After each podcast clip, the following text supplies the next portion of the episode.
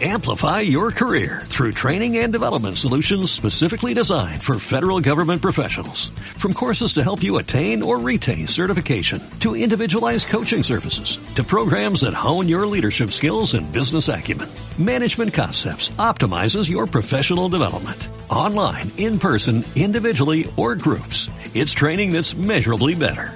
Learn more at managementconcepts.com. That's managementconcepts.com.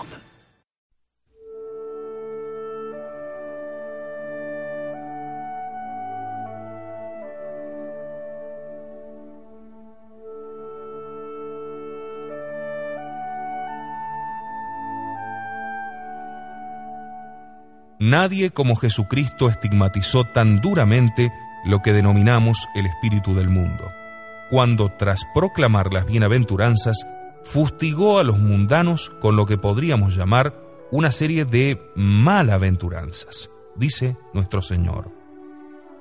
Ay de vosotros ricos, porque habéis recibido vuestro consuelo.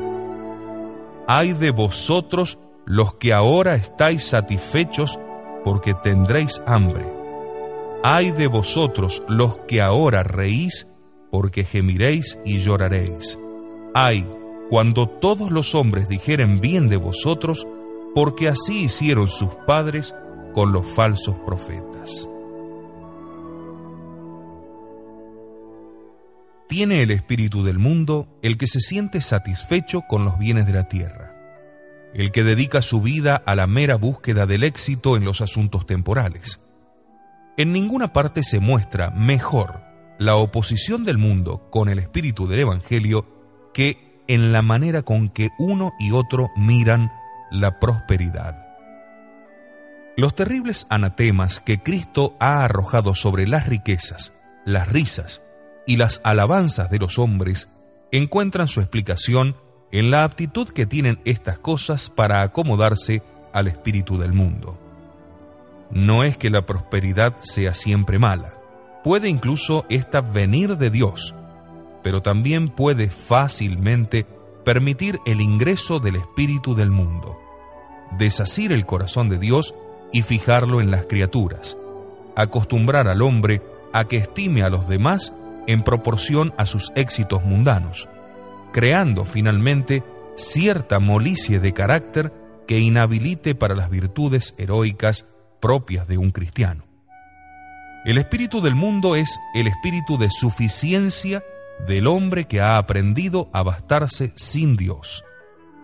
Porque el mundo tiene también sus bienaventuranzas, que son como el reverso del Evangelio.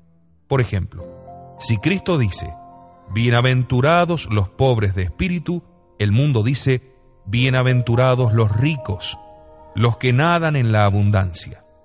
Si Cristo dice, bienaventurados los que lloran, el mundo dice, bienaventurados los que ríen y se divierten. Si Cristo dice, bienaventurados los limpios de corazón, el mundo dice, bienaventurados los que disfrutan de los placeres de la lujuria. Donde Cristo dice blanco, el mundo dice negro varias de las máximas mundanas podrían parecer verdaderas o al menos inofensivas. Como insinuábamos hace unos instantes, no parece que esté mal ser rico o reírse, ni parece bien llorar o ser pobre. Pero el espíritu con que se expresan tales bienaventuranzas, el espíritu del mundo, deja percibir un aliento satánico tal como cuando se dijo seréis como dioses. El mundo tiene su propia sabiduría, la que se escandaliza ante la cruz y ante el espíritu de las bienaventuranzas de Cristo. Esta sabiduría pretende ofrecerle al hombre mundano dos regalos sustanciales. Ante todo, la libertad. La autonomía te hará libre, libre de toda cadena, de todo lazo, de toda religación, de toda ley, en definitiva, libre de Dios. Libertad para pensar, para hablar, para leer, para mirar, para gozar, etc. En segundo lugar, la felicidad en la tierra. Felicidad embriagante a base de toda clase de placeres, de risas, de acomodos. Qué parecido, ¿no? Todo esto te daré si cayendo de rodillas me adorares. Mientras dure el mundo, habrá mundo. Ninguna época puede eliminar del todo el espíritu del mundo, ya que éste es inseparable del estado del hombre caído. Pero no tiene siempre el mismo poder.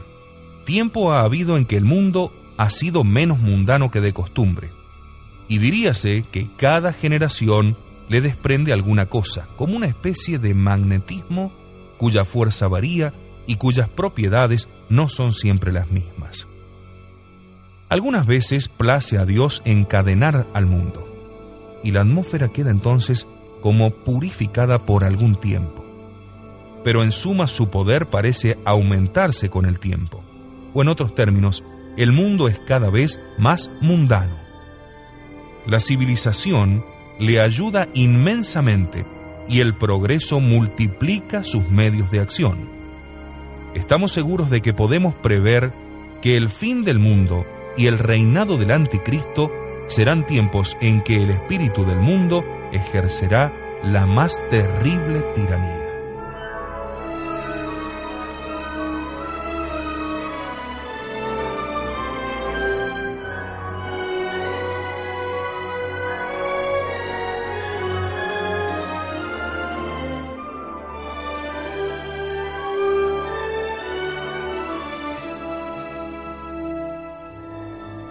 Sería posible elaborar una especie de historia del espíritu del mundo y advertir en su curso cómo a veces ha destacado una faceta y a veces otra, en ocasiones con mayor crudeza, en otras disfrazado de elegancia.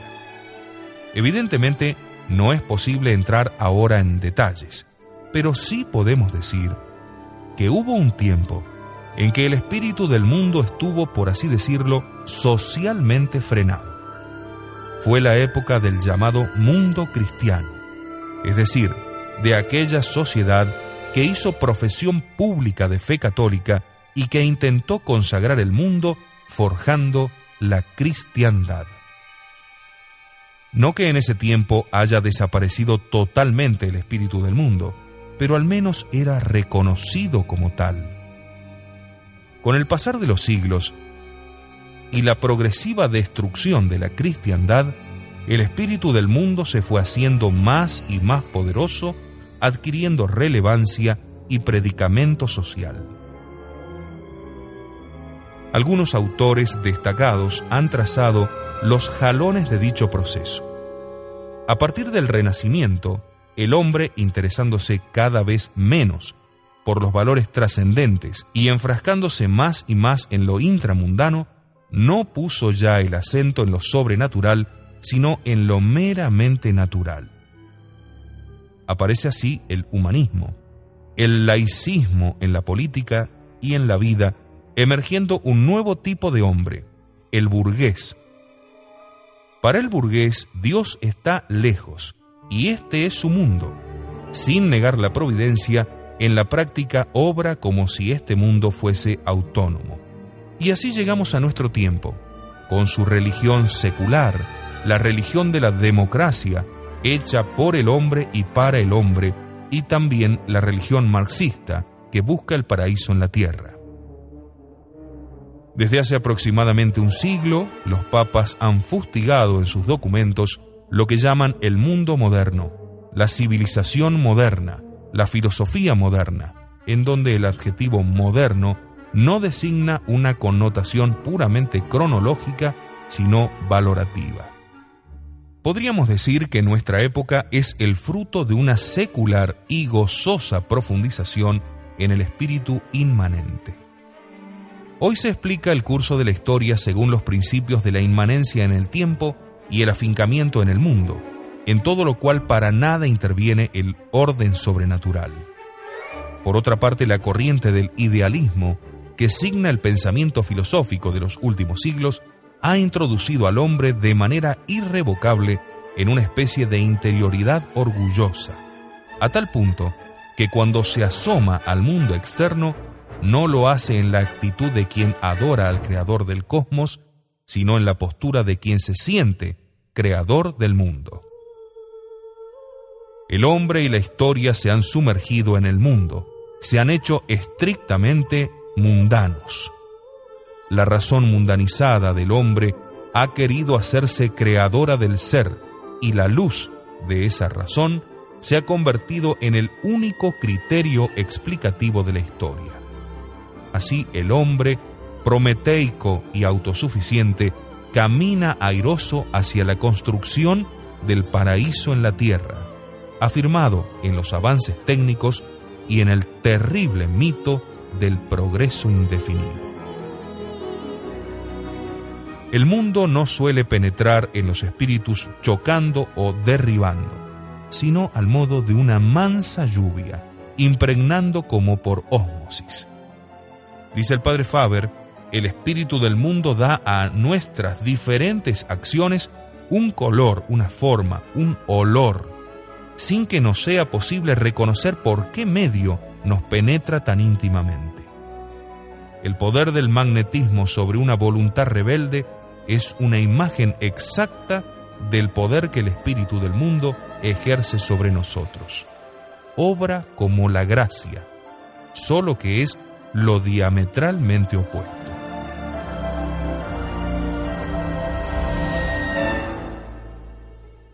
Caracterízase el mundo por su carácter insinuante. Tiene la voz suave, maneras simpáticas, un aspecto lleno de elegancia. Pero cuanto más se disfraza, tanto más temible es. En algunas ocasiones suele mostrarse digno. Se le verá llamar al orden al pecador que no se respeta. Pronunciará sabias máximas sobre la decencia pública. Suele ir más lejos puede abrir los templos, encender las velas del altar y entonar el Te Deum a la majestad del Altísimo. Algunas veces va todavía más lejos y vemos una prodigiosa unión de la piedad y del espíritu del mundo, como si en una misma persona hubiese dos. Sin embargo, hacen que Dios y el mundo vivan con tanta armonía dentro de su corazón que ni aun siquiera advierten el ridículo espectáculo que ofrecen a los demás y menos todavía la horrible realidad de su condición espiritual. El padre Alfonso Torres, con la gran experiencia que tenía en esta materia, escribió, El mundo puede entrar hasta en los conventos que parecen más aislados. El mundo tiene dos formas de manifestarse, la descarada, escandalosa, y la otra disimulada y sutil. La primera es casi imposible que entre en un convento, pero la otra forma, más sutil y peligrosa, es muy posible que entre. Y digo más, que realmente la decadencia de las órdenes religiosas viene de allí, de que en vez de vivir con verdadero espíritu evangélico, entra en las comunidades un hálito del mundo a veces al entrar en un convento y desde la puerta misma se siente un desolador olor a mundo. De los tres enemigos clásicos, el mundo, el demonio y la carne, el más temible es el mundo, precisamente por su capacidad de infiltración. Según la manera como Cristo habla de él en el Evangelio, parecería que ocupa entre ellos el primer rango, aunque su política haya sido siempre el darse a conocer menos que los otros y no hacerse temer tanto. San Juan, el confidente de nuestro Señor, es el escritor sagrado que con mayor frecuencia y severidad habla del mundo, como si el Espíritu de Cristo encontrase en el Espíritu del mundo algo que le fuera particularmente contrario. Nos dice el apóstol San Juan en su primera carta. No améis al mundo, ni lo que hay en el mundo. Si alguno ama al mundo, no está en él la caridad del Padre, porque todo lo que hay en el mundo, concupiscencia de la carne, concupiscencia de los ojos y orgullo de la vida, no viene del Padre, sino que procede del mundo. Y el mundo pasa, y también sus concupiscencias. Pero el que hace la voluntad de Dios permanece para siempre.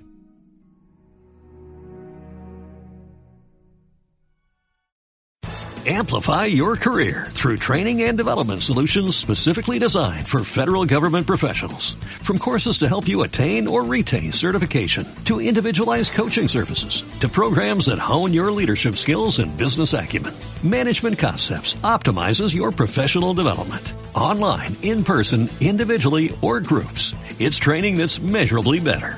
Learn more at managementconcepts.com. That's managementconcepts.com.